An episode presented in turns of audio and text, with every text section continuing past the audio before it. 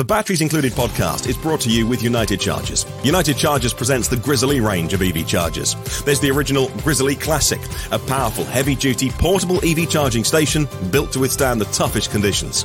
The Grizzly Duo, a dual port unit designed to charge two vehicles at the same time. The Grizzly Mini, a small portable charging station built with an indoor outdoor rated cast aluminium enclosure, and the Grizzly Smart, a revolutionary smart EV charger. All Grizzly chargers come with a convenient 24 foot cable and the ability to adjust the current from 16 amps all the way up to 40 amps. That's 9.6 kilowatts. Plus, they're IP67 rated. Built in Canada with the highest quality materials. Order yours now at unitedchargers.com. That's unitedchargers.com. Hello, welcome to the Batteries Included podcast. It's February the 23rd, 2024, and this is episode number 25. Thank you very much for joining us. On today's show, we'll be talking about Kyle driving the Honda Prologue for the first time. GM is reportedly killing a small pickup truck in favor of a large plug in hybrid electric truck, and the launch of the Volkswagen ID7 Tour in Europe. And of course, much, much more. I'm Dominic Yoni. Joining us today is the effervescent Mr. Tom Moloughney, senior editor at Inside EVs and host of the YouTube channel State of Charge. We also have the meditative Mr. Martyn Lee from the EV News Daily podcast, which is available on all the best podcast platforms. and of course, Kyle Conner joins us from the majestic, practically palatial halls of Out of Spec Studios, where he produces high voltage videos for a number of YouTube channels. Hey there, everybody. Good to see Good you morning. all. No, good afternoon. Morning, all. All right. So we don't have a recorded version of the EV News Daily uh, weekly recording roundup. How do I even say that? I don't even. I don't know. I don't know. Normally, I like to uh, spend the morning because I'm later than you guys, working on it, adding screenshots, doing some screen grabs, talking about it as I go. But it takes a couple of hours or so, and I've been so snowed today. So, I, but I know what's been happening this week, so I can still do some news if you want me to. But it'll just be live. It might just be a bit more frisky than usual because who knows what will happen. But it, I can do some, do you some news if you'd like. Are you ready? Let's, should we? Do, I got the jingle ready. Okay, go ahead. Okay, here we go. First job, make me big. I'm big, right? Uh, this week, well, SAE uh, International officially adopted new standards to enable level one, level two EV chargers to have vehicle to grid. It's called SAE J3068, and it provides utility companies with standardized data to receive power from EVs. Ford Pro CFO, uh, Navin Kumar, said that certain segments of commercial customers actually want EVs at a much greater rate than gas powered counterparts. He noted that Ford Pro is selling a higher mix of things like the e Transit to state and local governments, as well as small businesses compared to combustion. Talking to Ford, they lowered prices and offered cash incentives for the F 150 Lightning and Mustang Mach E in North America. Uh, Mustang Mach E went down by between eight and thirteen thousand uh, dollars in Canada as well. Starting price in the US for the Select rear wheel drive now thirty nine eight nine five, and the Select all wheel drive starts at forty two eight nine five. As for the F-150 Lightning. Uh, there's seven and a half thousand dollars off the XLT extended range, and five grand off the Lariat Standard, and extended range, and twelve grand off the Platinum versions. Mercedes-Benz revised their expectations for EV demand, saying they'll update their combustion engine lineup into the decade, which they weren't going to do. It was going to be 100% EV sales in Europe by 2030, and they're walking that back slightly, uh, reacting to the shifting supply and demand out there. Lucid Motors reported a wider net loss of $650 million in Q4 and said their production will be 9,000 vehicles this year, uh, blaming high interest rates and the macro situation. The company delivered 1,700 Airs last quarter and will launch their Gravity, the crossover, later this year. Net loss for last year, 2.8 billion dollars. That's a bad day at the office. Well, Tesla added three new color wraps for the Cybertruck, add in, including satin abyss blue, fancy, uh, which you can get in the Tesla app for six and a half thousand dollars in one of four locations in California. Lotus will be publicly listed on the Nasdaq uh, for 5.5 billion dollars. They raised 880 million from early investors in anticipation of the listing. Over in Germany, and local voters in the Grünheide municipality voted against Tesla's plans to expand the Gigafactory to clear 250 acres of forest and increase the site by 50%. The vote's not binding, but local officials said they would respect the results. Tesla will come back with new plans.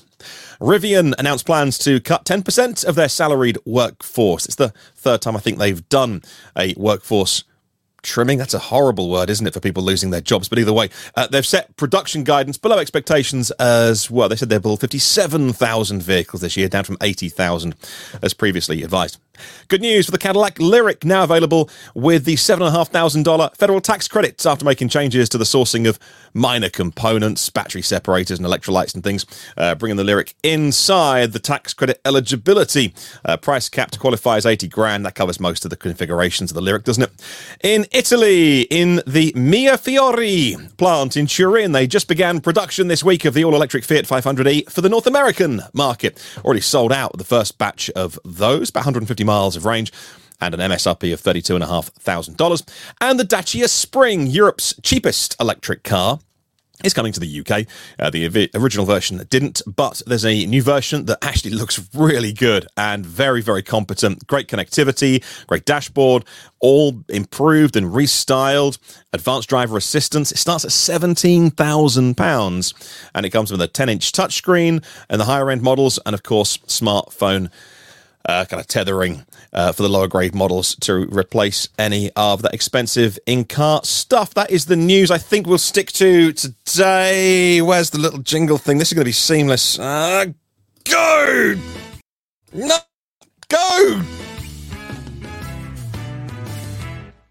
Didn't see a thing. It was perfect. Ah, that was that, that was, was awesome. incredible. That we'll was fix awesome. that. In, we'll you fix it in the edit. now. You it's can fine. breathe now. when, when, this goes out, we'll fix that. We'll, we'll edit that. It's fine. This isn't live, is it? Oh, that, crap. That, that, was a recording, wasn't it? That, that wasn't a recording? very impressive. Woo! Wow. Well, I'm sure I missed Wow. something, but there you go. Wow. Ah, nice amazing. Well, thank you very much for that. thank you very much for that. That was awesome. Mighty Unlikely says hooray. Something my wife has never said, unfortunately. Uh, right, let's crack on. We'll just leave that. Hey, Kyle. so I hear you uh, you drove the Honda Prologue a few weeks ago, and now you can finally talk about it. Uh, you posted a video yesterday of your time with it, and of course, we encourage everyone to go and check that full video up because there's a ton of de- info in there. It's like over an hour and 15 minutes long, I think. Um, and yeah, it's just chock full of detail, and you see all every little bit of the car. But um, yeah, before you give us your thoughts, um, I thought we'd just remind the audience of the specs of this thing. So it's built on the Ultium platform and will be manufactured alongside the Chevy Equinox EV in Mexico. The single motor version is front wheel drive and puts out 121 horsepower, has a 100 or 296 mile range. The dual motor all wheel drive version offers 288 horsepower and has a uh, 281 mile range, they say, except for the Elite trim, which is all wheel drive, of course, but it only has a 273 mile range, taking a little bit of a hit there. Uh, the battery is 85 kilowatt hours. DC charge time is given as 20 to 80% in 35 minutes, which is, of course, not class leading, but uh, I don't know if, if that's where that's it's actually in the whole spectrum of the charging speeds. I don't think it's it's not really great, really, for a new product, but that's fine. Uh, Kyle, why don't you tell us what you think of the new Honda Prologue? Well, I think you summed it up right there at the end. It's and I'll use your words. It's not really great, but that's fine. And so that's pretty much the whole card from my perspective. I have to say, by the way, I we produced a um, full out of spec reviews video that's an hour and something long, which is you know actually doing pretty well. I think it's the second or third highest viewed prologue video out there. And it's like five times as long as everyone else. So everyone's saying you don't watch long videos. I got the data saying you do. Um, and there's like you know 50 other ones that have like a thousand views on them. I don't know. I also wanted to say a big thank you to Nebula, who's here in the chat, who helped Ooh. me a ton with uh, that review because I went into the prologue doing zero research, and we all know Nebula is our resident GM expert, and I really want to get him on the podcast at some point just to um, pick his brain about everything GM and electrification, but really helped me a lot to get some info. I meant to put it in the video. Um, eh, I just never made it in there. So sorry for not giving you the credit that really he should be reviewing the car, not me. Uh, but I mean, I just needed some quick things on like battery pack voltages, you know, usable versus gross capacities, and he had all that information readily available, and that was wonderful. Uh, the car itself is um, a, of course, Chevy Blazer sister. It's you know we could argue it's badge engineering, and it's kind of interesting. It's I, I've never, at least in recent memory, we've never really seen a car like this. Within the General Motors group, it's expected that you will have a Blazer, a Lyriq, a Silverado EV, a uh, Sierra EV. That's probably the best example because they'll be built on the same platform. Um, but you, but this is a Honda that's treated like one of those internal rebrandings, and I think the vehicle looks great. I think it is the right size. Uh, it's really nice and roomy and comfy and soft and a great, um, seemingly highway cruiser. It's relatively quiet. Um, it's got just enough power. Um, and so, you know, it's uh, the the prologue is pretty much a a nice car, but is it a nice Honda? The answer is it's not a Honda. It is a General Motors product. And is that good? Is that bad for some people? We've seen it in the comment section. We had one guy said he will absolutely now buy this car and consider it because it's a GM. It's the first Honda he would consider. And then there's some another one comment right after that that says, "I would never consider this. I'm a Honda guy and this is crap." And I'm like, "I don't you know, you can't please everyone with one car, but all I'll say is it's one of those cars that I think they're, they're expecting to produce 40,000 in the first year. We'll see if that happens. Um, you know, the software bugs of Blazer, this one, the Honda team was like overly confident they wouldn't have that issue. But uh, I would say I didn't see any issues with the prologue at all uh, during our drives and everything. And in um, the other topic is in three or sorry, maybe five years from now, eight years from now, we're going to look back and go, remember that weird Honda GM partnership car? Yeah. And it would be like the weird car remember list and uh, I kind of like it for that. It's kind of quirky, it's kind of weird, and yeah, it's uh, it's a nice car though. Really, really nice car, but nothing exciting. No lane centering. Here's okay. So that was the good stuff. Here's the bad. The bad is, uh, it's a brand new car. The elite version that we drove was fifty eight thousand dollars or something. So it's seven thousand dollars more than a Model Y performance. The top Hmm. one, and it doesn't even have lane centering. Right. I well, it has it has uh what do you what do you call it? not lane centering? It does have a, like a yeah, active lane thing. keeping, which means when you hit right. the line, it pushes you back in. But yeah. that's not I, I hate that that, useful. Thing. I always like to turn that off. It's really annoying. Yeah, turn that off, but leave centering on for the highway so it can just do that. I don't know. I don't That's know a how they could launch a huge miss and like Yeah. insane miss. Um, yeah, I mean that that just writes the car off my any recommendation list for me because it's a car. It needs to do what cars do in 2024. And Right. that's one of the things cars do in 2024, and it just doesn't do that. So the ZDX, the Acura version, which is the longer wheelbase built on the the Lyriq platform, that will have Super Cruise as an option. Do you think is lane centering something that they can bring in after as an over the air update? Possibly is all the hardware in place to do that kind of thing?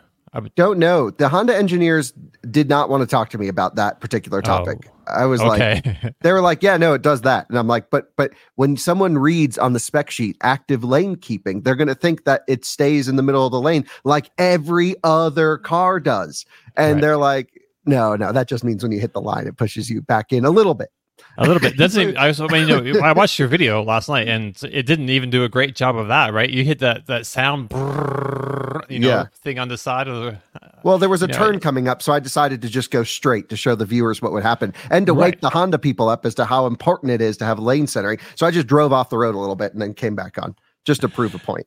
Ah, but okay. uh, yeah, so that was annoying. Um, the other thing that I thought was kind of interesting was that the they used the 85 kilowatt hour pack, which is the small Blazer pack.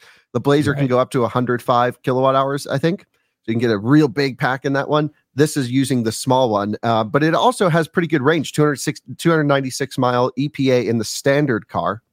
Um, which the standard car, the front wheel drive no option version, is the same price as a Model Y long range right. and that's It- a you know comes with everything you need. So I hate to compare it to Tesla because it's like okay, Tesla really slashed their prices, they're buying market share by lowering prices, all these things, but that is the competition. So Uh, so, I so you had a whole section near the end talking about how it compares with the Model Y, but I was thinking, how does it compare with a few other things in that segment, like the uh, like the Hyundai uh, Ioniq Five, for instance?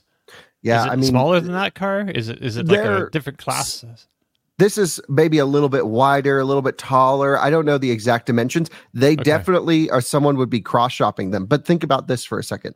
The Ioniq 5 can charge at 240 kilowatts at a DC Right. charger. This Right. can charge at 155 very peak small time and then it kind of sits at 120ish is my understanding. So it has Right. twice the charging speeds in the Ioniq. Mhm. Now, what Honda is pitching this car as is for an existing Honda buyer wanting to go electric. This is what they told us. And they're Right. like, this is someone who drives a normal CRV. Then they drive a CRV hybrid and they go, wow, look at what electrification can do. And I would say if I drove a CRV hybrid, look at how crappy electrification is because it only gets me three feet down the road and then the gas engine needs to come on to help with the acceleration. Electrification sucks.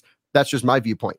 Uh, and then they're like, oh, they're going to love their CRV hybrid so much, they're going to switch into the prologue. And what I think is going to happen is very few people are going to do that.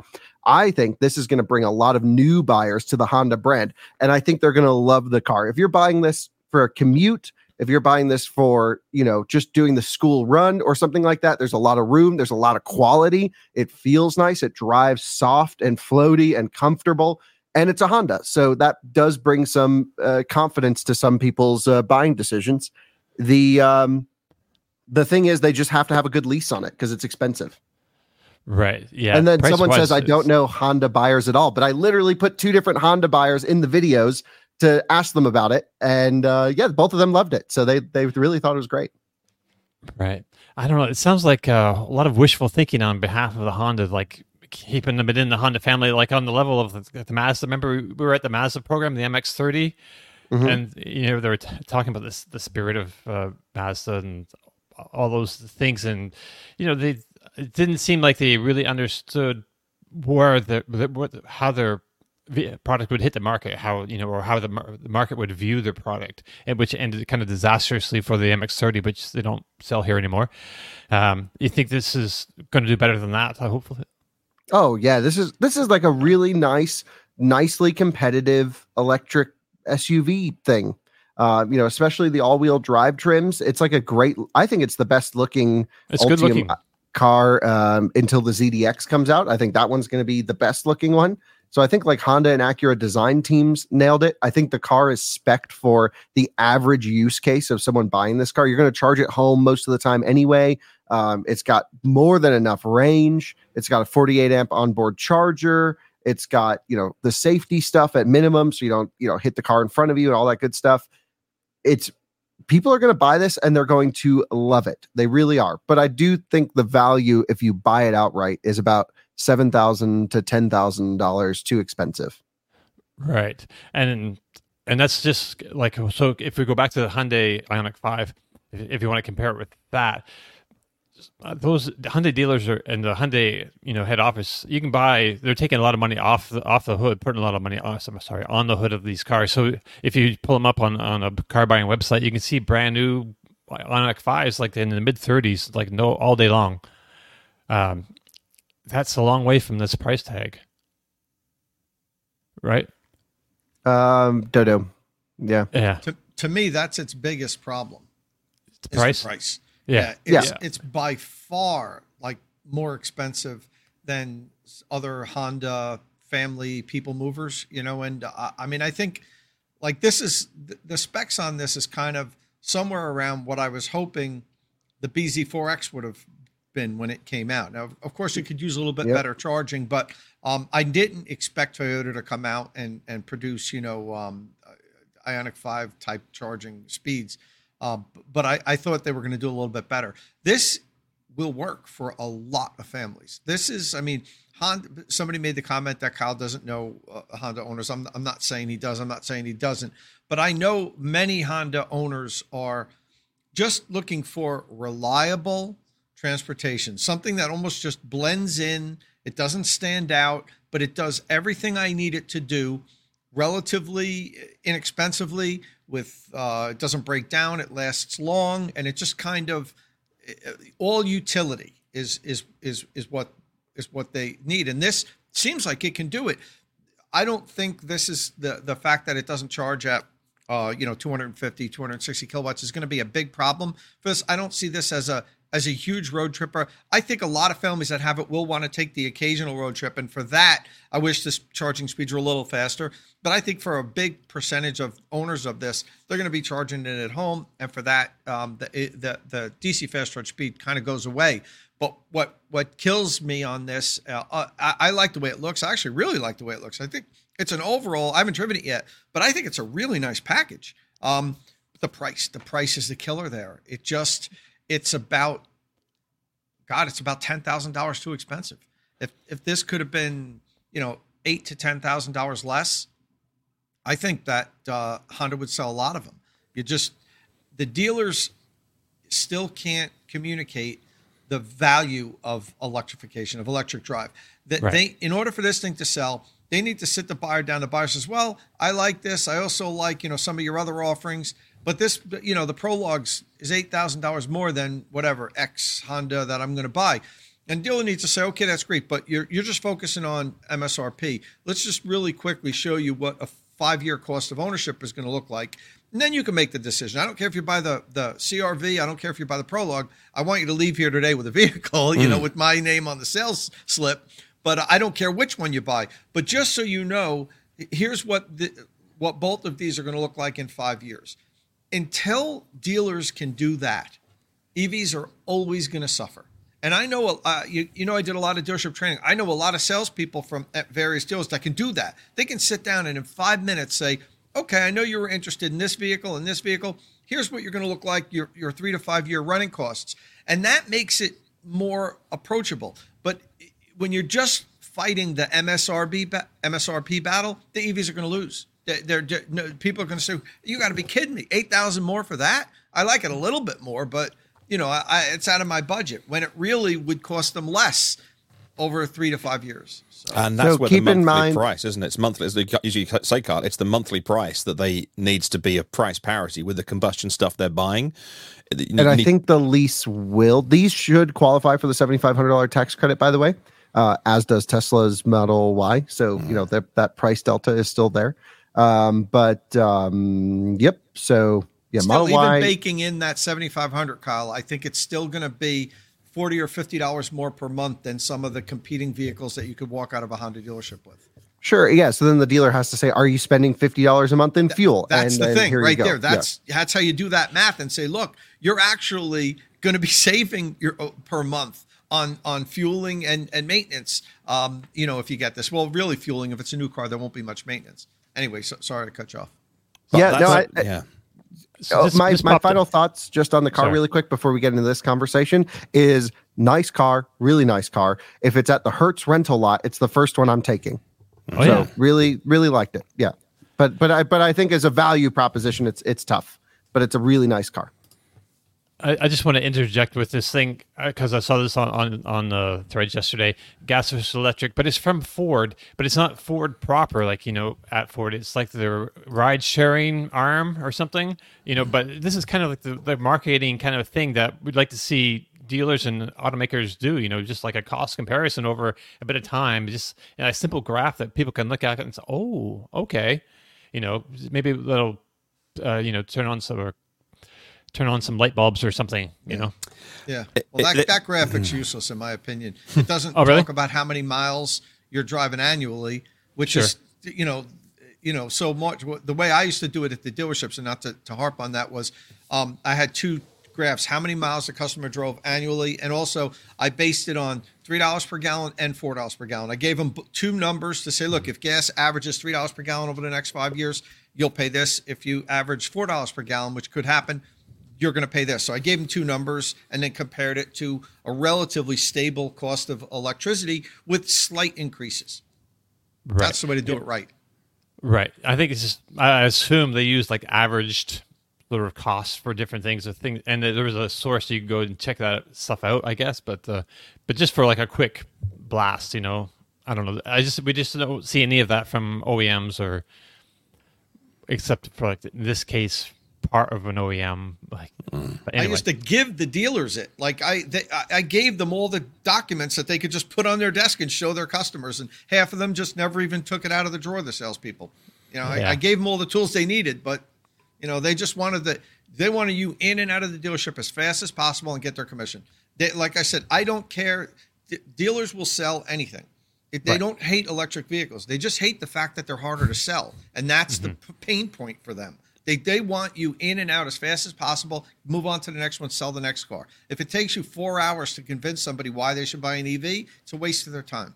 That and that's it. Almost needs to be a bigger incentive, a bigger commission.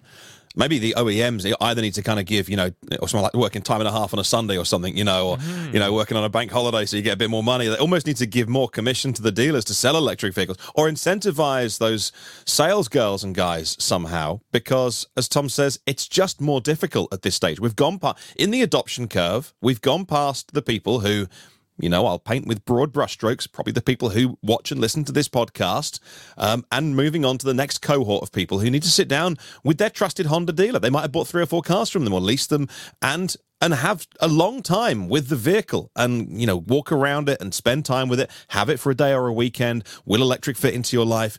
And those salespeople just want to hit their target and move on because there's good money to be made in selling cars. And um, my thoughts, you know, my thoughts on this. I think it is the best looking thing with the Ultium cells inside it.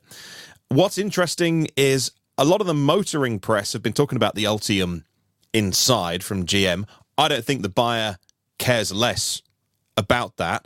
And I don't think it's an issue either because they can't make enough Ultium cells to get their own vehicles on.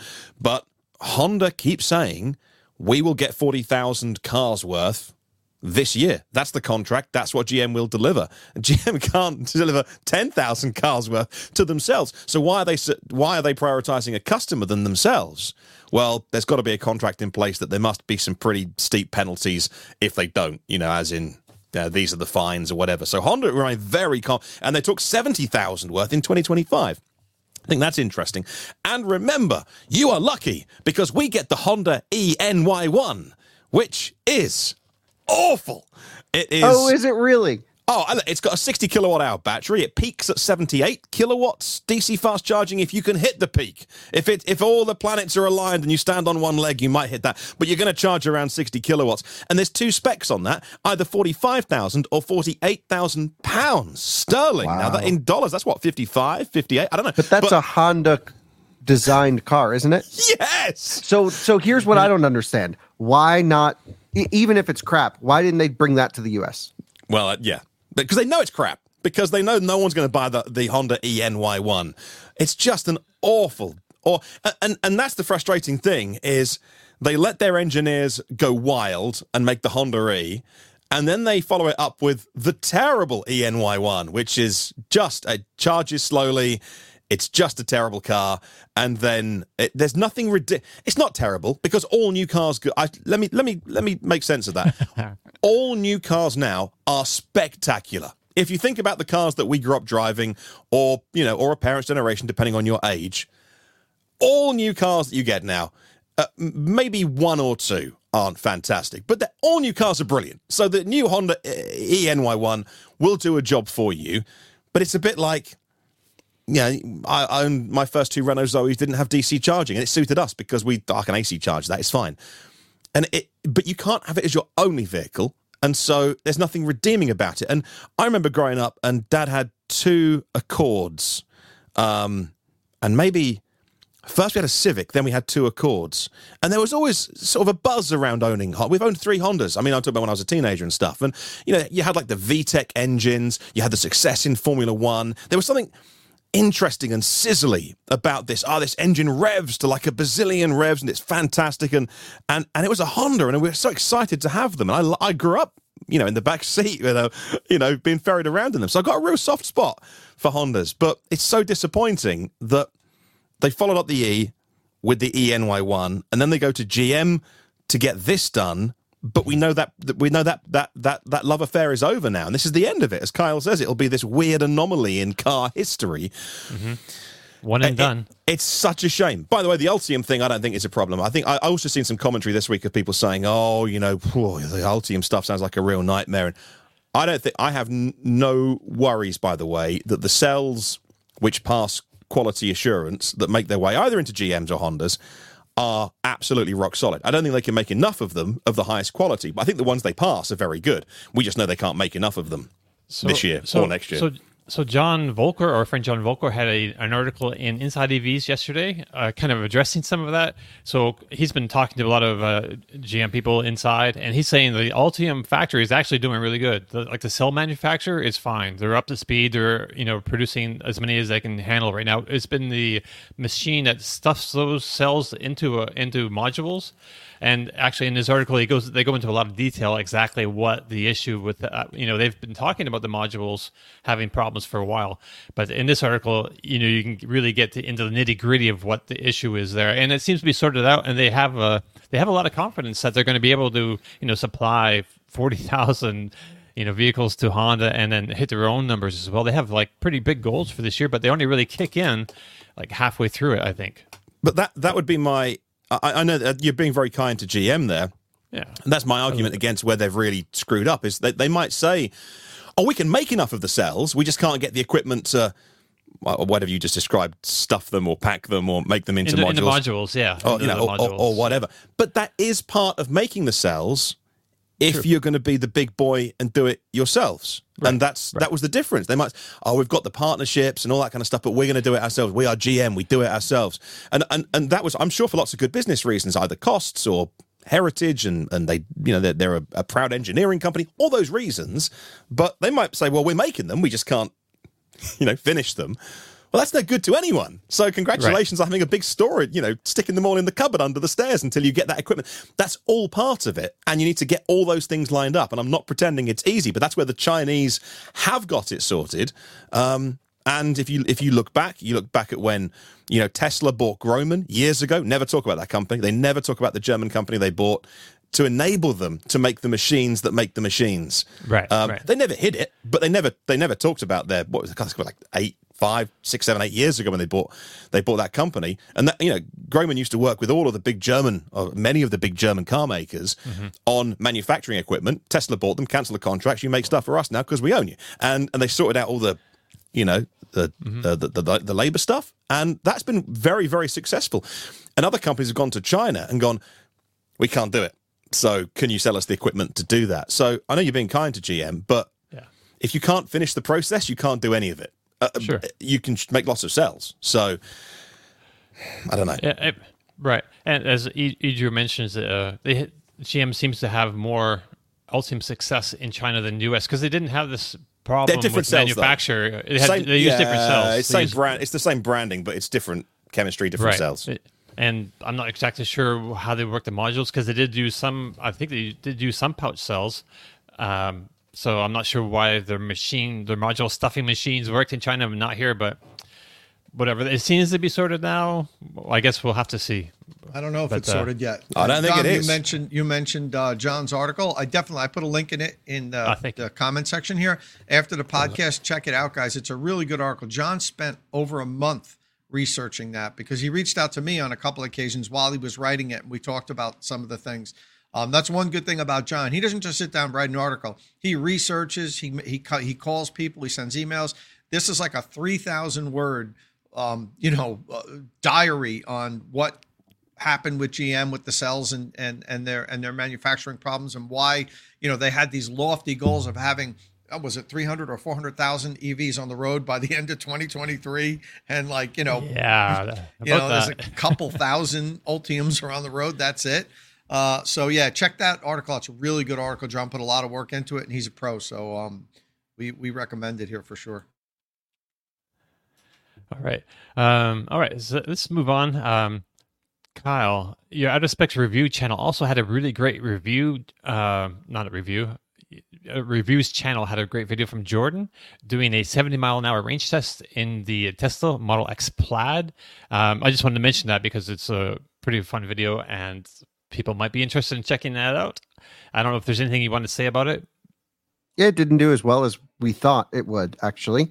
Uh, but Okay. then I did it in the 10% challenge and it crushed it. It was great. So that video will go up later today. Okay. So if you're interested in Tesla Model X performance, what it can do, apparently on the 20 inch 20 inch wheels in your test, it did 286 miles or something, which is, you know, the, the EPA is 326. So it's not so far away from that at 70 miles an hour. I'm, Yeah, I feel like the long range Model X in similar conditions did another 15 or 20 miles above it. I didn't think there was going to be that big of a difference to the plaid because there's only a couple mile EPA difference. Um, but again, different days, different conditions. I don't know. Um, this was actually a fresher car than the long range, so you never know. But Jordan ran it well below zero, used up all the pack, did it properly, and it was all good. I, I haven't had a chance to actually watch the whole video, but I saw some comments, and I think Jordan probably crushed this this one. So I really kind of need to watch it and take notes.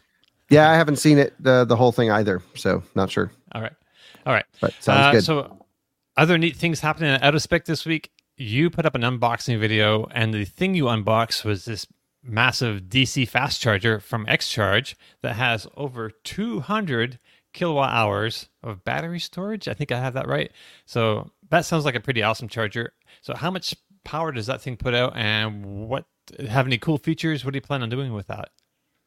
So uh, yeah, this is the X Charge Net Zero series. It is a 233 kilowatt hour gross, 207 kilowatt hour usable um, battery integrated DC fast charger. Essentially, it's a totally different concept to the Autel 240 kilowatt that we already have, and some other ones that are coming that just you know hook up to the grid and take shore power and jam jam the cars. This uh, uses the battery in many different ways. And it also actually supports, it's the first vehicle to grid charger that we're installing.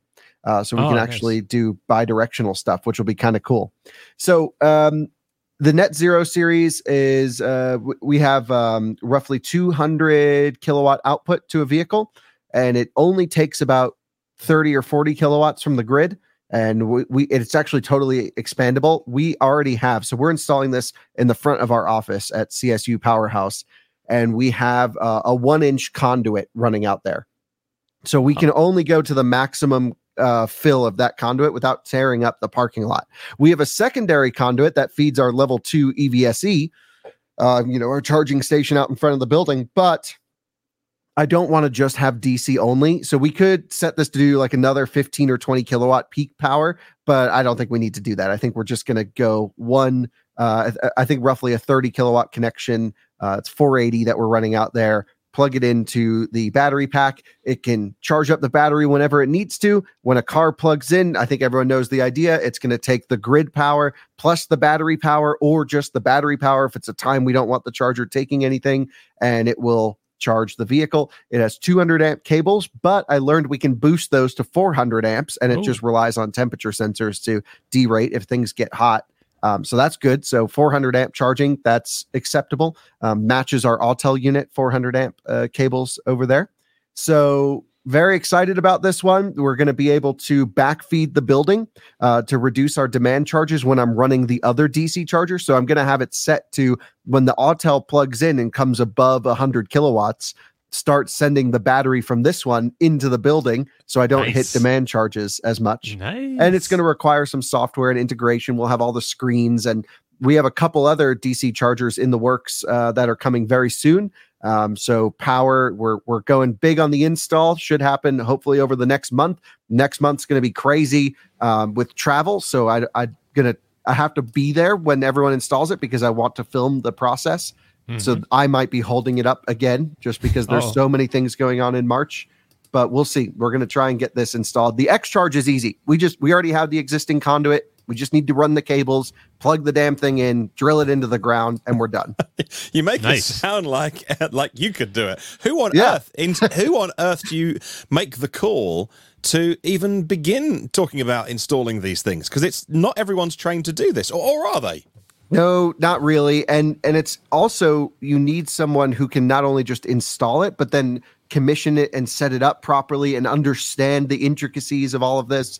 And so we've settled down to three companies in our bidding process. Um, and and my criteria is different than a normal DC charger. Of course, cost is a factor, but I'm looking for the highest amount of educational content with a partner. So the first is Win Marion. They're a DC charger, uh, actually an oil and gas company that's now getting into EV charging. They're actually based here in Colorado, not too far away.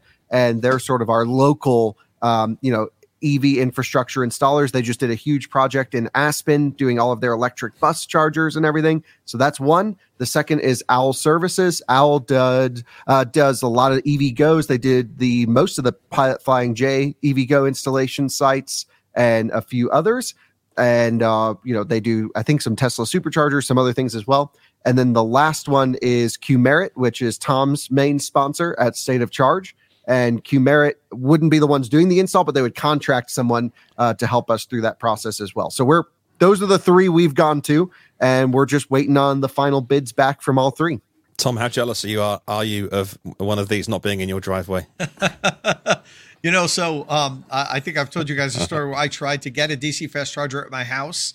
Um, but the utility wanted to charge me twenty eight thousand dollars to ring oh, to bring the power to my house. I had right. a company to give me a DC fast charger, and the utility was like, "Yeah, um, you're not even a good customer of ours." And I'm like, "What do you mean?" They're like, "You have solar. You you you you don't buy much of our electricity. If you were a good customer and you purchased a lot, we could absorb the cost and then maybe do like a monthly payment and and pay it out." But they're like, "You you pay us like twenty dollars a month." We're, gonna we're gonna do a thirty thousand dollar install for you for free? Hell no! So I couldn't get it, but yeah, no, that's really cool. But I mean, the fact that Kyle has it, like, I mean, I can just go out there anytime I want and play with it. Like he can come here, so you know, it's the next best thing. It's getting done. I can play around with it, and and I don't have to I don't have to pay for it or even deal with it. Uh, it's all getting done with Kyle's expense. but but if you had if you got one like this like this X Charge one with the onboard batteries, you wouldn't need the big extra power, right? So from, from the, you know, you? I I kind of would. Um, okay. You, you, know, well, it depends on how much you wanted to use it, and it depends how right. it was set up. You know, I have single phase electric here at my house. Um, I don't know what Kyle. What's your setup there? Is it 277 volt? Or yeah, we got we got four 480 and 208. So we have 208, 277, and 408 in the building. Yeah. So I mean, lots of power. It, yes, it could be done here, Dom, but it would require probably a step up transformer. Uh, additionally, um, you know, anything can be done if you want to spend money on it, but uh, it's it's just not you know it's not worth it for my house. I mean that's a little ridiculous.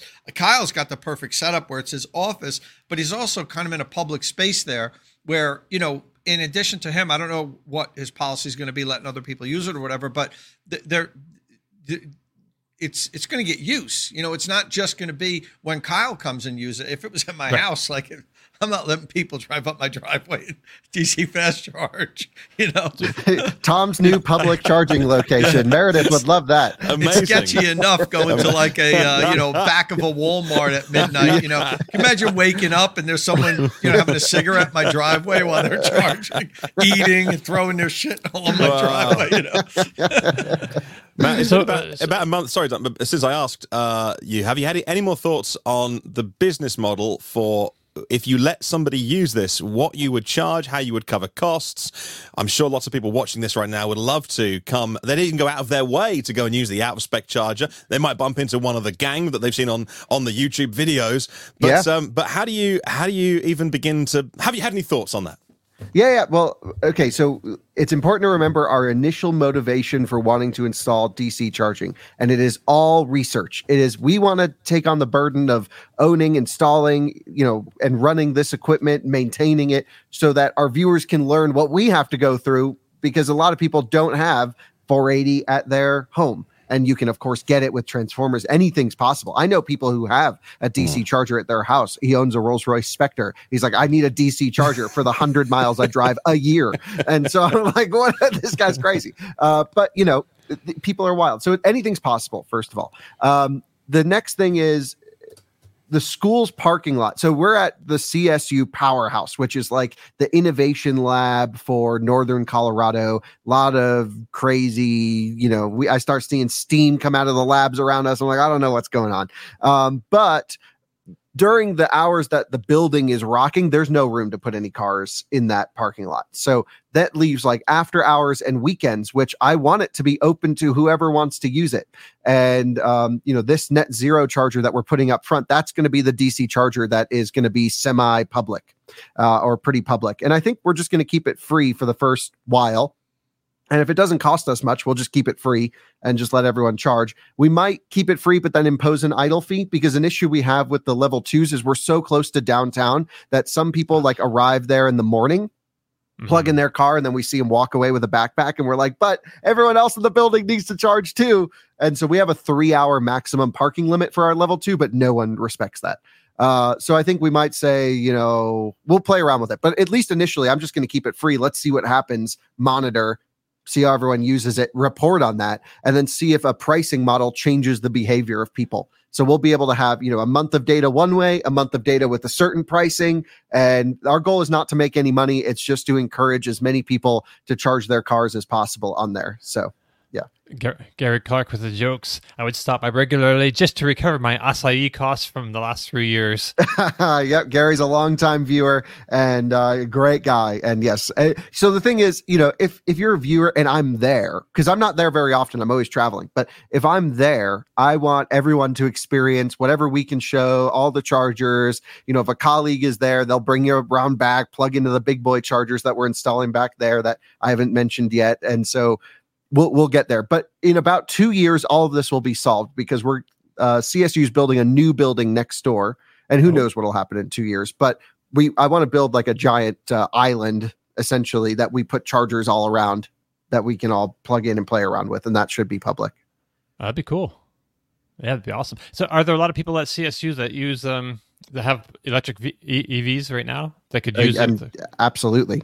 Yeah. Okay. Actually, a lot of Leafs. Like, you know, it's a college. So, like, the Leaf is the official, you know, professor car, uh, which Oh, would be it? like an old first gen Leaf that's dying, you know, like falling apart. Like, you, all the Leafs have like duct tape all over them in the parking lot. They're all just, you know, trashed. But I own one too. So, I guess it adds up. Um, those, um, the, the problem is, uh, we'll have the level two for them to charge, of course. We won't have CHAdeMO on this charger, but I do have the CCS to CHAdeMO adapter coming. Um, so if there's a way that I can permanently link it to the charger, we'll allow people to use that. It, ultimately, it's like for the school, for staff and students. Um, this is an experimental charger. There, everyone's there to research and do things. We're all in. We're all super savvy.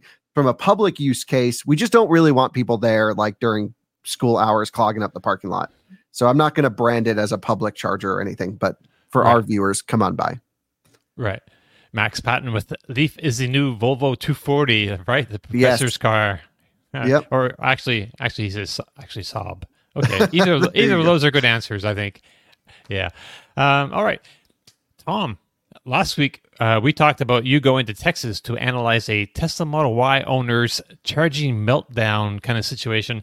Uh, but now that video is up, and you have a whole write up on Inside EVs. Uh, maybe I don't know if you want to give us like a really condensed version of that situation and tell us whether you've decided for sure whether or not you want to do more of these cases.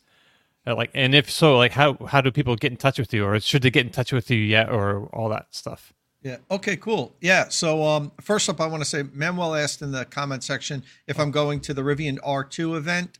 Um, I'm not. I was invited, but I really talked to Rivian, and it doesn't seem like I'm going to get much alone time with the vehicle. I said I, I just need you to carve out 20 minutes where no one will be around it, so I could shoot a video and whatever. And they're like, "Yeah, we don't know if we're going to be able to do that. There's there's going to be a lot of people and so forth and so on." So I basically said, "Okay, then I'm not I'm not going." So no, I'm not going to the event. You won't be able to really do much there. It's it's like a reveal event. I think Kyle's going, um, or someone from out of spec. So um, if he gets some good uh, some good info or good video on it, maybe he'll share it with me, and I'll make a video of me talking over his content. but um, uh, in any event, no. So all right, getting back to this. So Dom, Yeah. yeah.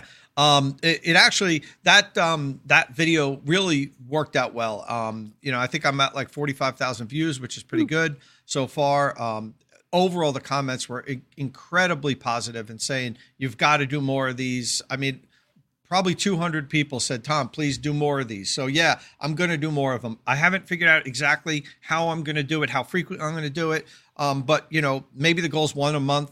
Um, you know, as far as I haven't worked out exactly where people can show me their their issues. There's no shortage of issues though, because I see them. Just if I, I go to like Facebook groups, people post them themselves. They're like, "Look at what happened in my house. What should I do?" You know what I mean? I could just message those people and say, "Don't do anything.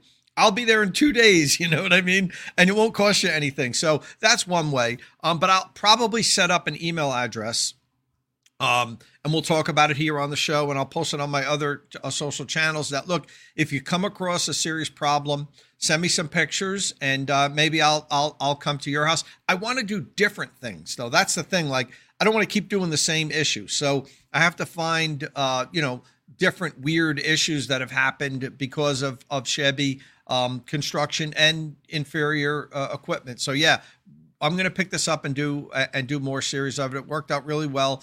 Um, you know, uh, Ryan's super happy that we did everything, and uh, you know he's charging his his um, his Model Y, and everything worked good with that.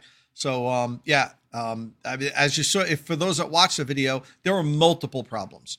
There there was like three or four different points in the house where things were done incorrectly, and they all failed at one point or another. That like Brian had had people to his house three different times, electricians before we came and just fixed everything. And the electricians just kind of put band-aids on it. They were like just kind of like i mean i'm guessing. They're like yeah that's not my work. I really don't like that but he called me to fix this so i'm just going to fix this here. And then that held for a little while. Then that broke and we just kind of ripped everything out and and put everything in properly. And uh, he should have no problems hopefully um, so yeah we'll continue that series um, as far as w- what i'm working on now i just posted an unusual video for my channel um, right. But oh, but it was great. Time. I loved it. It was. I've. I actually. I can't remember if I was watching it this morning or last night. Yeah. But I either went to sleep watching it or woke up watching it, and it, I couldn't stop. It was amazing. so I reviewed an electric snowblower. Um, yeah, 20, I have a, 20, Oh, sorry. Yeah, it's a I was, 20. Gonna, I was going to say a 28 inch Ego two stage monster snowblower, and you have like a great get up too. I, have never seen you wear that. yes.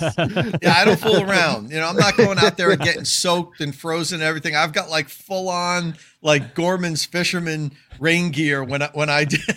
there you go. There when I do my uh, when, when, when I work outside, guys, I'm prepared. I got the waterproof boots. You see at the bottom, it's really wrapped tightly around the boot, so no yeah. slush or anything is getting underneath my. Uh... Can Can someone make a cutout of Tom holding the snowblower here? This thing because I want to sell it as a sticker in our new merch store. Well, I have like six versions of it, Kyle. I'll send you them all, and you just pick the one you want. Yeah, we're we're selling a Tom with a snowblower uh, on our merch site. That's launching soon. All right, that's so, a great idea, actually.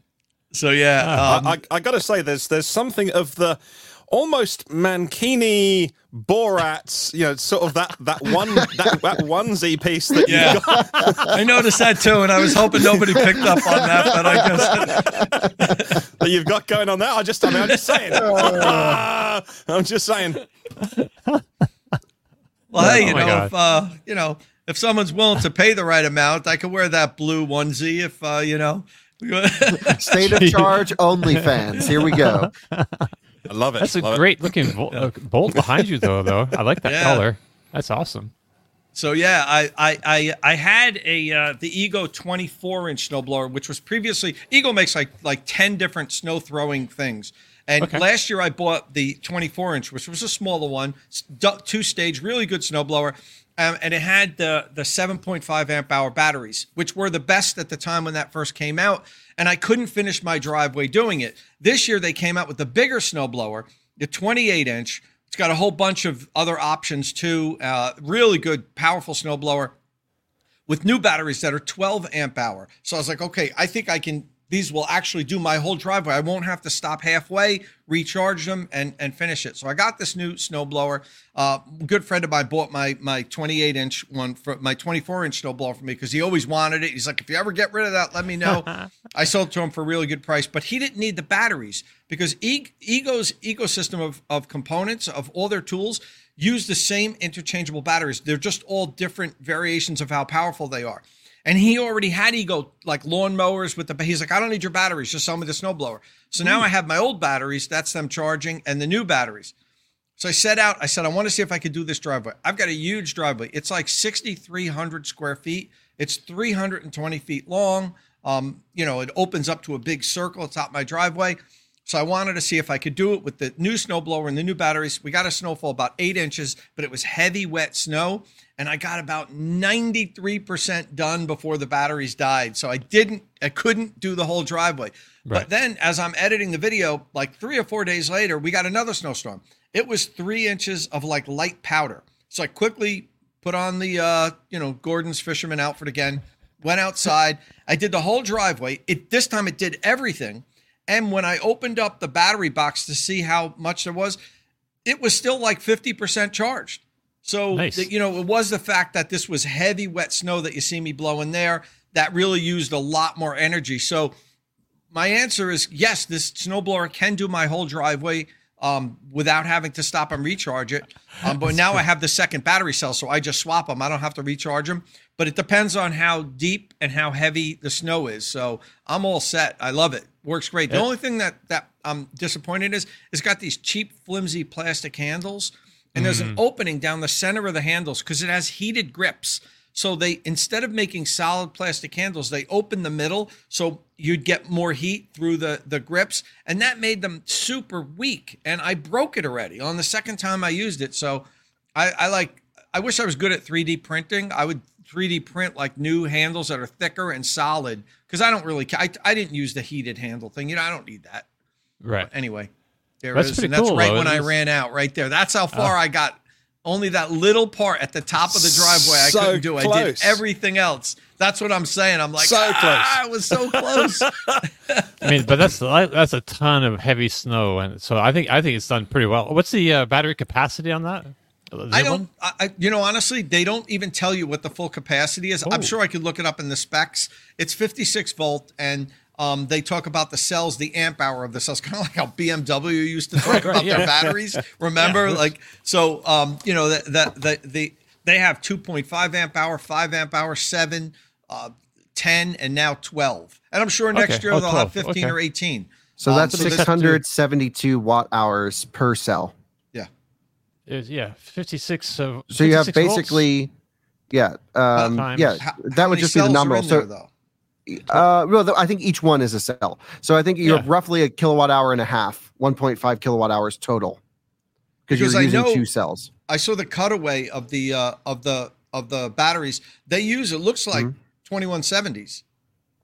Right, Sure. but uh, th- th- each each 2170 wouldn't be 12 amp hours. So I think yeah, they're saying no, at- what the for total of the pack would be. Okay. Yeah, Yeah. It's, it's the It, pack. it- it would just be a guess, but 1.4, 1.5 um, kilowatt hours. I'm not sure what would be usable, but it, it- yeah. that actually seems like a pretty efficient use of a kilowatt hour.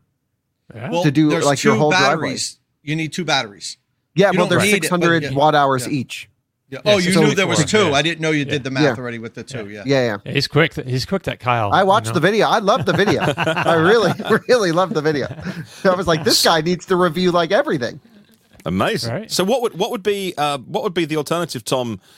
We're not doing this electric. We don't, we don't get weather typically, apart from maybe in Scotland, like this. So what would normally would it be like a a petrol thing, or what would you normally use? Yeah. So uh, when for years when I had my Toyota Tacomas, I had a plow. I I would plow Oh, my driveway. And I did have uh, a snowblower for a while too that I used to use sometimes to just clean things up. Um, but I, I, I, I decided, I don't know, six years ago, whatever, to just get all the gas off the property. And uh, I had everything. I mean, I had backpack, leaf blowers, trimmers, chainsaws, everything. I gave it all to my friends. And now um, the great thing about Ego, like I said, was now um, I'm I'm searching for the right um, blower and uh, and chainsaw, and I have the batteries. The batteries are the most expensive part of it. So so you know um, yeah, he's. That that sounds about right. So, but now that I have the batteries, uh, I can buy the two, the tools for like half price. Like if you buy the 20 inch Ego chainsaw, it's like 600 bucks. But if you get it without the batteries, it's like 299 or something. You know, it's like half price. So now I can buy all these the Ego ecosystem of of stuff because I need a chainsaw here. I just I have like over 100 trees on my property, and now I just bought the property next door, and there's another 100 trees over there. So I'm always going to be Ooh, trimming yeah. stuff, and um and and the blower I'm going to get. So uh, I don't know if I'll do vid- reviews on them. Maybe the chainsaw I might do a review on, but I'd be um, curious we'll about see. the chainsaw review personally. You know, I have I have an electric one, but it's got a cord, so I can only go so far. I can't go to the, edges of my property and use it, which sucks. when when Hurricane Sandy hit, whatever years ago, 2012, there's so many trees fell down here. It was, you couldn't get out of my block to like the main roads. So I took my chainsaw. I had a gas chainsaw, and I started cutting because the trees were completely across the street. So I started cutting them like just here and here, just wide enough to fit a car through. because the wood was so heavy I couldn't pull it off the road if I didn't if I cut a, a, big section. And then one of my neighbors joined me, so the two of us just kept cutting the trees all the way out till we could get to the main road, and we like you know got ourselves out. So I always want to have a chainsaw here just in case because there's so many. Mm. trees here you never know what, what you're going to need it for and now i mean the problem with that is i didn't use it frequently so if, if you if you let a power tool that's a gas powered just sit in your garage for two years, it, yeah. it, it, usually doesn't start. You know, unless you really, you know, drain the gas, you know, lubricate, take the plug out, lubricate it, really take care of it. But have to, you forget to do that sometimes, and that's what's great about this these electric. All you have to worry about is the battery. Is keeping them at the right state of charge, keeping them not too hot. Don't store them in the attic of your garage where it gets 150 degrees in the summer. You know, keep them in a cool place, keep them at like 50% charge. And these batteries, the Ego batteries, they have um, like if you charge them to 100%, you would think, oh God, a lot of people are going to charge them and then they'll sit all winter. And I right. didn't know this, but I learned if you charge them to 100%, after like a month or so, they self deplete to like oh, 50%. Nice. Good so that they'll hold themselves at like 50% for a long time. So they won't be holding for at 100%. You wow. won't be ruining the cells. So it's pretty good. They make they make good stuff. I'm I'm psyched about this because now I know this can handle my driveway without a problem. Hmm. Well, Joe O'Connor over on Twitter says uh, Tom would like to see the equipment reviews, and I'm sure others would too. And yep, so speaking for the whole world. Absolutely. I'll see when I get a chainsaw over the summer. Someone in the comments says stick a snowplow on the Rivian. That would look cool. That would look very. Yeah, that would, would, look, cool. cool. In fact, let me ask ChatGPT to make that image for me. Oh no! All right. So while you're doing that, let's let's uh, yesterday. Martyn is actually ChatGPT. That's why he's so good. right. Oh, and Don, before you jump on, you're talking sure. to me about what I'm up to, and what I'm doing oh. right now is actually a review of this new uh, uh, charger you see behind me. So yeah, it's which is it's the, what the, it's called the EVQ. It's a it's a new brand. Um, it's but uh, I'm pleasantly surprised. So the video is almost done. It'll be up on my channel in a few days.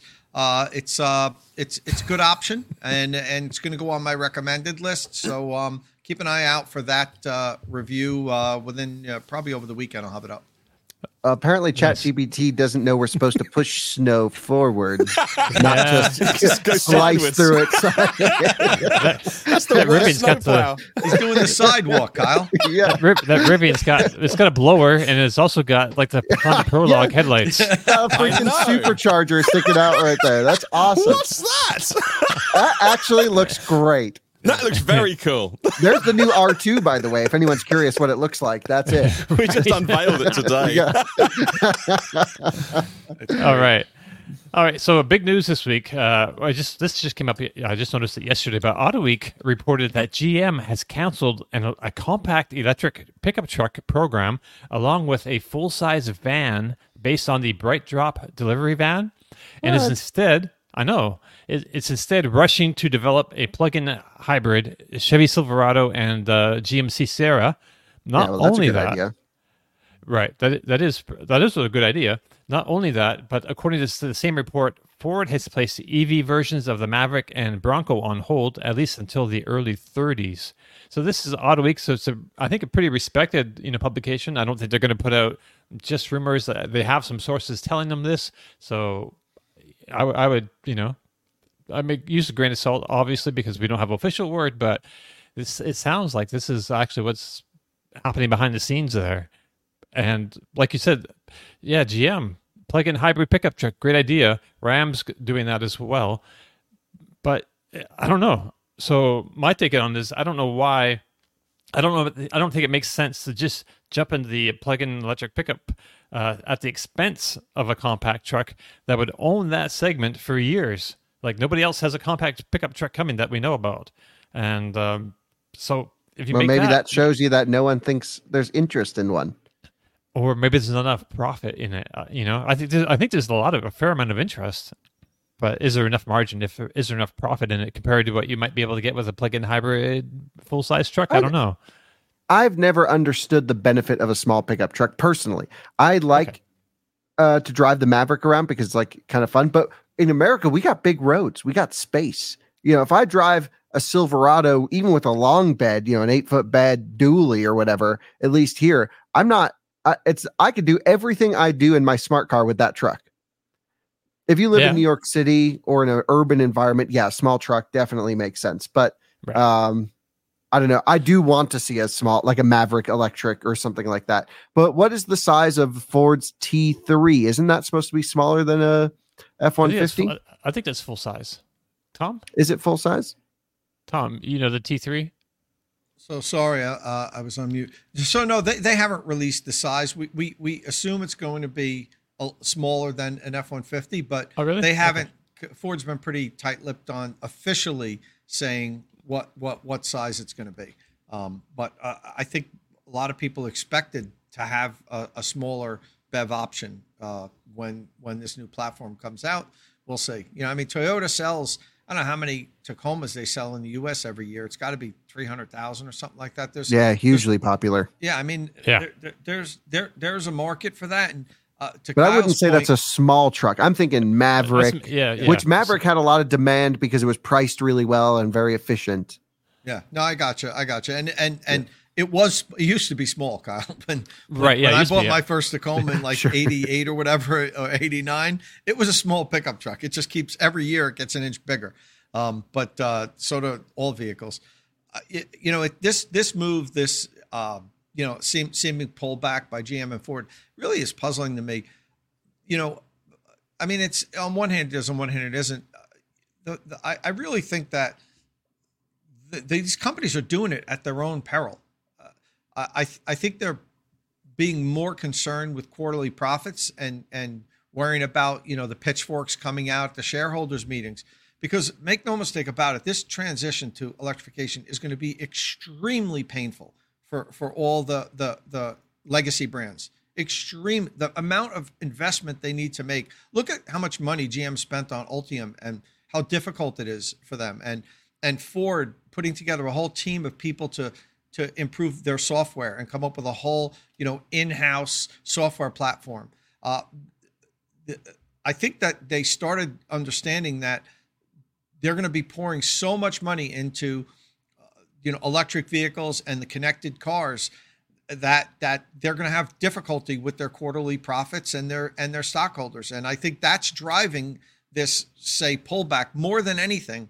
Um and, and what i'm what i fear and i, I don't you know i mean i like ford and gm uh, but I, i'm not afraid for them in particular. I'm afraid for american manufacturing because this the other manufacturers in the other countries are, are not going to hold back. You know, China, the the the the, the Korean brands, they're just going to keep forging forward with good quality, fully electric vehicles, and we're, not going to be able to just turn a switch in 2030 or 2032 and say, okay, yeah, now you know a lot of a lot more people want electric vehicles now, so now let's start doing it. As you could see, GM thought they would just flip a switch and develop this platform and oh it'd be wonderful and great and we're going to have 400,000 of these things on the road in a year and a half and you know they got like 30,000 of them on the road if that 20,000 c- combined on all Ultium vehicles um, and Ford struggling with software. So uh, that's my biggest concern is that th- th- this pullback is is going to is going to hurt the brand's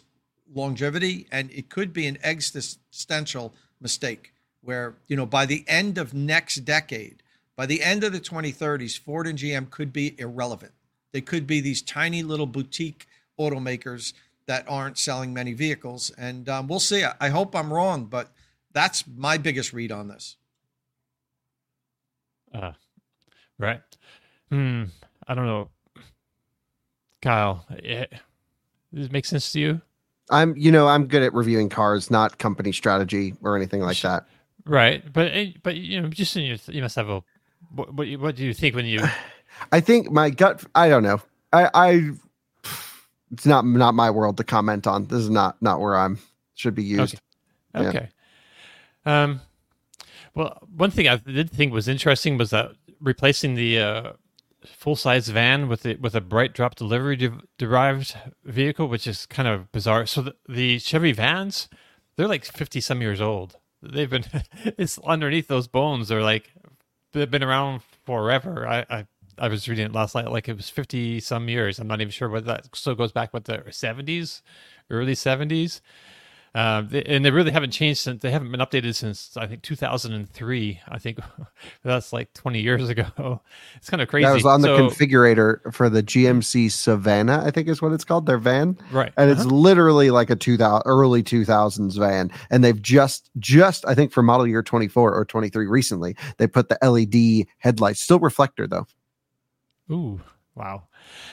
Yeah, so I could see them make it, but I don't know why they use a BrightDrop delivery van for the base of it. You know, I would use like their Silverado base, wouldn't you? I don't know. It's kind of Yep. I don't. I'm, yeah, I'm just kind of curious how that all works, or maybe it's miscommunicated, or uh, who knows exactly. Because I think companies are going to ebb and flow in and out of design decisions. I, a lot of it is just trying to please the customers, you know, in the real time. I'm I'm sure a lot of what we're hearing from companies may not actually be their long term strategy. Um, you know, they just, you know, I think this whole EV movement um, pissed off a lot of uh, people, and they're trying to not lose their, you know, entire customer base right now. And we'll see what the future holds. Right. So Nebula 1701 adds the Silverado base is the BrightDrop base. So okay, it. I have a hard time picturing it in my mind because the you know BrightDrop box is so long. So that's obviously an extended frame. Or you've driven the BrightDrop; it's like much huge, much larger than a pickup truck, right? I mean, Silverado is massive. right. I don't Yeah. actually think there, there, there, there's definitely a size difference, but I don't think it's as big as you're thinking. Okay. Yeah. Maybe I need to see them side by side. Yeah. Yeah, you, you were just Yeah. in the Silverado too, right? For- for Yeah, that. just in Silverado. I've driven both the BrightDrop and the Silverado. Right. Cool. Um, so I, yeah, I don't know if there's anything more to say about that, but I thought you know we should at least talk about it a little bit. I don't know. Uh, so th- this week, the Volkswagen ID7 Tour, that's the station wagon version, launched in Europe. It's not, unfortunately, coming here. I just wanted to he- hear your thoughts on this, though, Martyn. As uh, as a family man, would you take the Tour over the sedan? Yeah, of course, absolutely, I would. I mean, my wife is not a, a big fan of this format of vehicle. We had a Skoda Octavia VRS before, before I got into EVs, uh, and she was never really taken with that, you know. And uh, she, you know, her ideal car, if I could wave a magic wand and just have one car on the driveway that she drove all the time, would be the Audi e-tron. Uh, big battery S line because she just absolutely loves that. Um, she likes that feeling of sitting up high um, and uh, but but not wanting to drive you know, like a full on Range Rover kind of thing. So um, she wouldn't have this, but I'd have it in the blink of an eye. And it's not the first uh, estate car that we can get. Uh, uh, my mum, my stepdad have the MG5, and that's a really practical car. You could call the Taycan Cross Turismo. If you want um, an estate car, the BMW i5 Touring has now gone on order over here. The Audi A6 Avant e-tron is this year, I think. And so, um, yeah, we've got a choice. Now, we do have a choice. I think it's going to be a great choice, by the way. Um, it's rear wheel drive, not all wheel drive. It's 600 litres of boot space, which is about, in your language, what, 20 cubic feet? Um, or 1700 litres with the thing folded down in the back.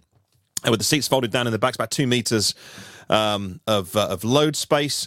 I would have this with a roof box, and of course, VW do a uh, you know a- an official roof box for this already on the accessories Okay. list. Um, Wow. Even if it was empty, I'd still have one. Who cares about the uh, the, the drag factor? Because it would look so cool on this. It's got, And, it's uh, got you tons know, of range anyway, right? and a couple of mountain bikes on the back with a bike rack, and it would just be like, yeah, that dude is going on holiday for a week with his kids, and um, yeah, so uh, absolutely right. So uh, two battery sizes, 200 kilowatt DC fast charging. Um, it's otherwise an ID7, which is a Passat, isn't it? This is the electric Passat, and um, and that's a very good thing.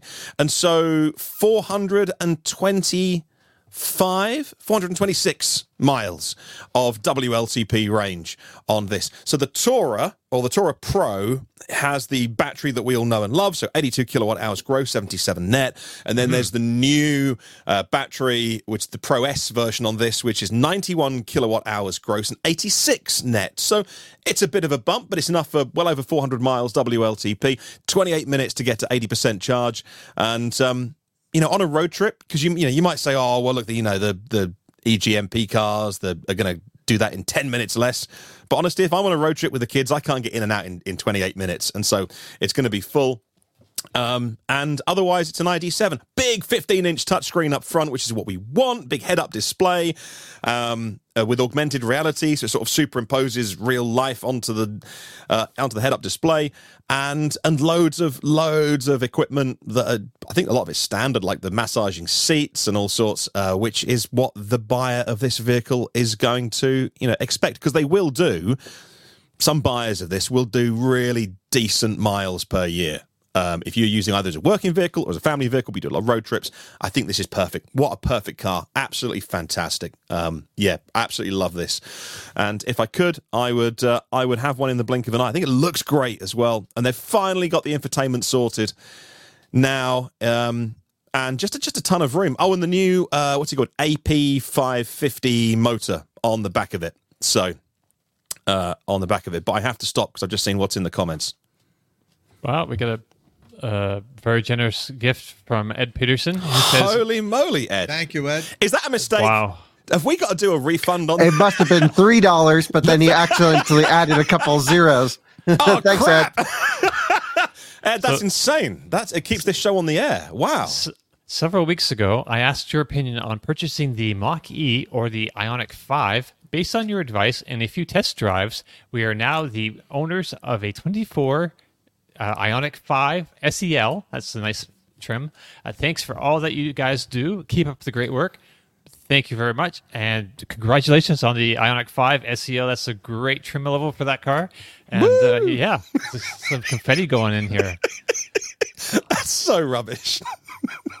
wow. The, the confetti is rubbish. No, no, Yeah. no, yeah, not the donation, the uh, the, the Oh, yeah. confetti. That I don't know why we Right. even loaded it in the system. It's terrible. Wow, Ed, thank you so much, my friend. Yeah. Wow. So, uh, so I, that was great that you could actually go and test drive them. Um, uh, we try to encourage that as much as possible because you know, I mean, that's the, the great part about car shopping. You get to actually get behind the wheel of a bunch of different things. You have an excuse to walk into a dealership and say, "Hey, I want to drive this Rolls Royce Spectre." Okay, maybe not that. Some, whatever Cadillac Lyriq or ID4. Yeah. All right. So let's move on to some other news, I guess. Um, right. So Rivian just had a tough Q4 2023 earnings report. Uh, earnings came in a little less than ep- estimates. It wasn't. It was like off by four cents.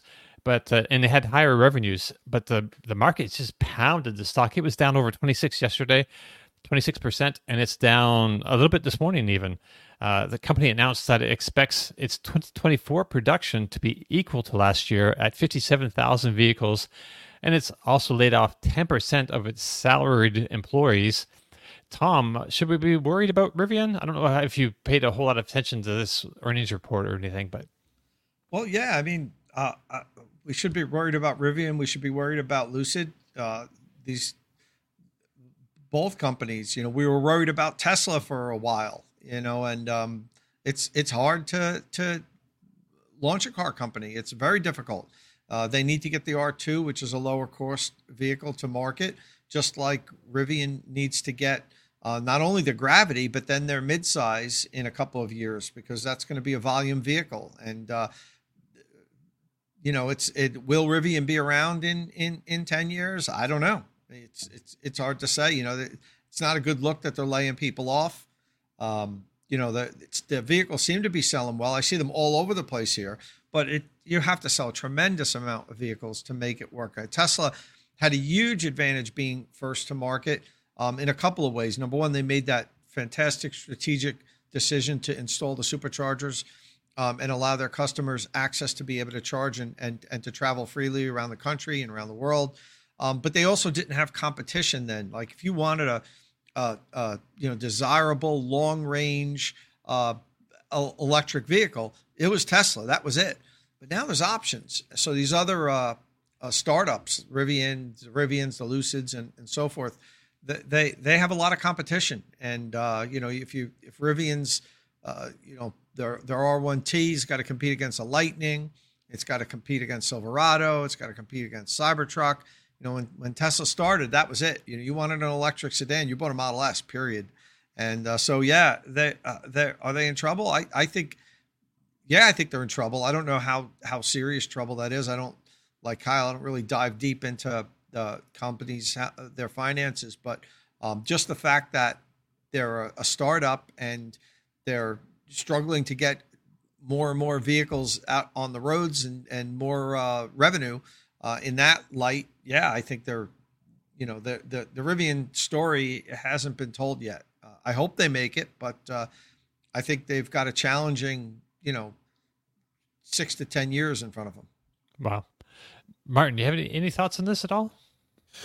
So they have nine or ten billion of cash or cash equivalents on hand. I forget what it was because it was earlier in the week that um, they had the, the call and I read that release. Uh, but that's I forget what it is. Forgive me if it's either two or three years of, of uh, runway. So the company's not going anywhere at all. Um, third round of layoffs, I think I'm correct in saying, but all companies do that. Not all companies, but many tech companies in countries that where you can just lay off 10% of your staff because we couldn't you couldn't do that here for instance.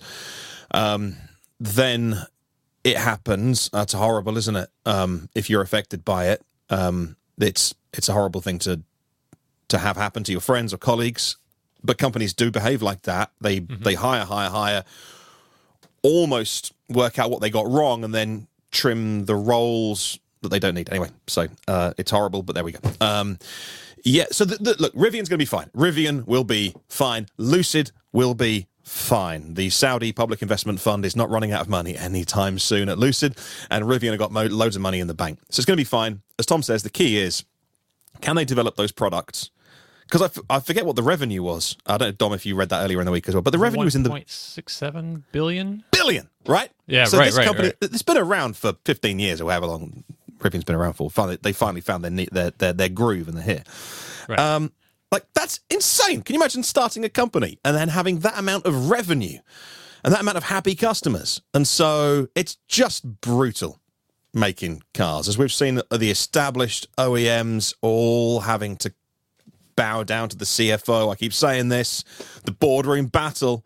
Two, three years ago, the CTO was winning. And you were getting your own way. You're getting the big investments. The last 12 to 18 months, the CFO is winning and saying, we've got to stop this spending. We've got to pull back, got to have plug in hybrids. We've got to slow down. And that's the argument that's winning in many boardrooms.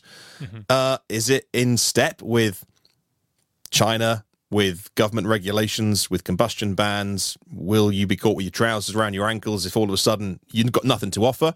Looking at you, you know, Toyota, Honda, Subaru, they've got time to make those vehicles. And so Rivian are doing the hard yards now that big established companies don't want to do or just haven't got the appetite to do. And of course, yes, the stock price is down. So, yes, there is a bit of a stink this week about it. But I'd ignore all that because they make amazing products and we're going to see the R2s very soon. And I think they're going to be really good. But the trouble is, they're two years away from those arriving with customers. Right. So I think like it really all de- kind of depends on the R two, and because that's what they're investing a whole bunch of money in, you know, laying out a bunch of capital, uh, building a huge factory in Georgia. Uh, they need to make you know hundreds of thousands of these things and sell them. So it has to be it has to really be a compelling vehicle, I think. And I, I don't I'm not really worried about Rivian too much. I, I think they probably have this all nailed down. They have a good team.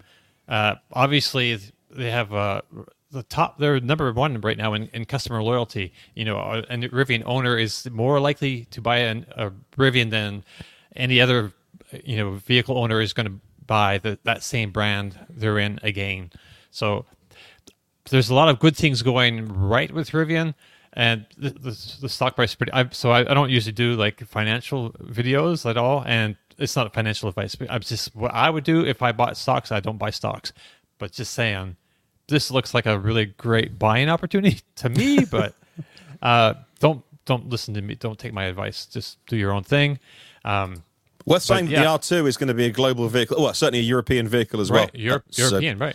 It comes here as well as there. So, uh, that, and then it, it's it's the right thing to do at the right time. I never understood the, the Fisker thing of we're going to sell this vehicle everywhere all at the same time. And you're like, okay, um, you know, for Rivian to do it, to build, to build, I think they're doing all the right things, and the, and the products are really, really good. Rivian already sells in Europe. Their EDV, their their delivery van, they already shipping Uh-huh. vans over there. So that's a part part of that's kind of you know a little bit of experience in that already. But uh, yeah, so I think with with Europe, that's a huge addressable market. So just as long as they get the design and the value, you know, equation is there, you know, the price isn't too high. Uh, right, Uh, but I'm pretty sure they'll be fine. But uh, I just want to touch on that a little bit. Uh, Lori has a question for us. Uh, Lori, longtime viewer, uh, she's about to maybe get a Hon- uh, Hyundai Kona EV. So, what's your opinions on Kona EV limited trim? Would be second EV in Gamely. I'm not sure. I don't do road, uh, maybe road trips. Charge at home. Meet RV is 21 Mach E. So I think their current EV is a 21 Mach E. So Kona EV limited trim. I don't know, Kyle. You've had time in the, in the Kona EV, right? Yeah, I'm and not sure owned them as well. I mean, Oh, they're, it's true, a right? it's a great car. Uh, I've driven one across the country, basically, and uh, you can't go wrong. I don't see why you would need the limited trim, but if it's not much more money, get the cooled seats, get the all the tech. Why not? Seems good. And if you're not doing road trips, that's a reliable, great daily car, nice and nimble. Really good option. Yeah. Great to park, big enough in the front. A little bit, little bit challenged uh, in terms of luggage and room in the back to carry five passengers plus their stuff, but very, very good package. Right. And like we said just before, you know, take it for a test drive, uh, just to make sure that you know you, you're going to enjoy your time behind the wheel. But uh, yeah, that was a, I think it's a pretty good choice. All right. Um, so what else do we have here on the list? Uh, not a whole lot actually left. What's our time? Okay, we're pretty close. Uh, Scout Motors broke ground on their two billion dollar plant in South Carolina, so that's kind of interesting. And, just uh, just to remind us that Rivian actually has a competitor coming, so that it's kind of ex- adventure vehicle space. You know, a Scout is gonna is going to try to enter that, and uh, it's uh, owned by Volkswagen Group. So it should be kind of interesting to revive uh, an older brand like this. With so there's a, it's got a lot of heritage already, but this is a whole new thing. It's just, I don't know how it's going to connect the past with the present. I don't know. Uh, I don't. know. Anyone They- have any thoughts, Martyn? They said that they were both going to be independent and have their own engineering freedom to create the, the truck and the SUV or the crossover, whatever it is, uh, themselves. But equally, they're going to lean heavily into being part of VW. So procurement, supply chains, engineering knowledge, all of that. So uh, looking like they're doing sort of the Geely model, you know, where Geely have those brands like the Volvos and Polestars and Zeekrs and the London Black Cabs and stuff, and and you know, go to the mothership for what you need and be as independent as you need and be a flexible startup. So if they can pull it off. I think that's a really, really good way of going about things because they've got all that backing, all that experience, the funding, like I say, procurement, etc. Ba- well, batteries are the big thing. So where do the batteries come from? Is that using VW's PowerCo, uh, or is it somebody else? But hopefully, lots of independent in terms independence in terms of decision making. So it won't be like oh, it's just a Volkswagen, um, but uh, but to be proudly a Scout independent thing. Really excited about this. Very excited. All right. Yeah, it should be. I'm really kind of curious of what they come up with. I'm not even. I can't remember when the. Uh, do we know when the uh, reveal is of what they're doing? Q3. Oh, it's not so far away. Okay. Nope. Uh, so uh, one last little bit of news here on my list, and then uh, I, we can go. Uh, Volvo cars, and we talked about this a little bit on uh, our battery bargains episode last on Tuesday morning. I think it was. Uh, Volvo Cars is streamlining and standardizing its model names for fully electric cars. So if you're looking at electric Volvos, some of the names are, have changed. Um, so the fully electric XC recharge, XC40 recharge, and the C40 recharge models are renamed to simply EX40 and EC40 respectively. Now they say seamlessly fitting in with other fully electric models, the E EX30, EX90, and EM90. That's the big luxury minivan that we don't get here. Uh, the EX40 name remains for the internal combustion variants of the model, but who's interested in that? Not I. Anyway, so yeah, I don't know if we have any, any commentary on that. I think it's good that they kind of it's a little of a, a pain in the butt right now for them, I think, but it's good to have your your naming, you know, nomenclature kind of sorted like this.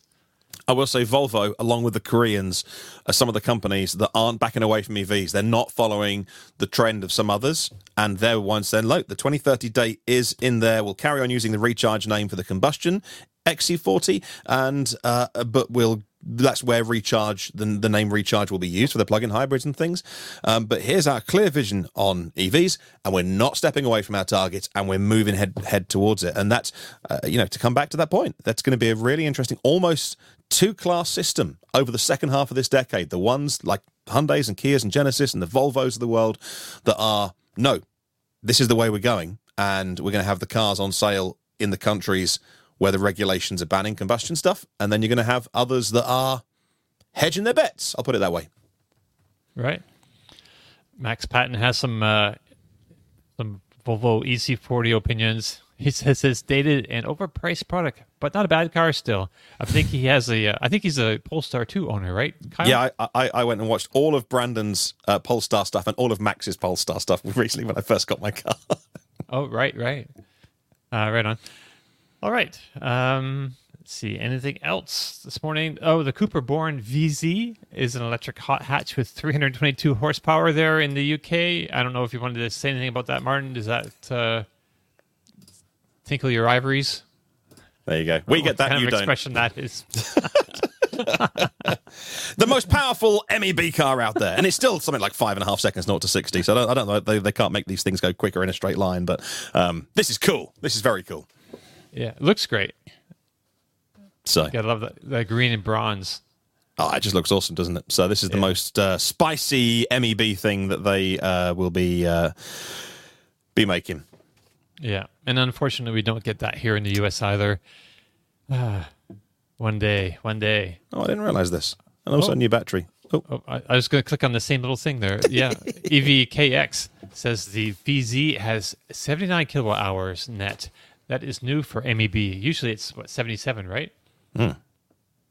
Hmm. So just a couple of a couple boost. That's cool. All right. Well, I think that uh, I should probably wrap it for the day. I think. So, as we look at pictures of the Cupra VZ, that brings us to the end of our show. If you have any questions or comments, leave them below or get in touch with us on the social media platform of your choice. Don't forget, if you like the show, please give us a thumbs up click subscribe, tap that bell icon for notifications. Uh, thank you all very much for joining us, and we'll see you all again real soon. Ciao.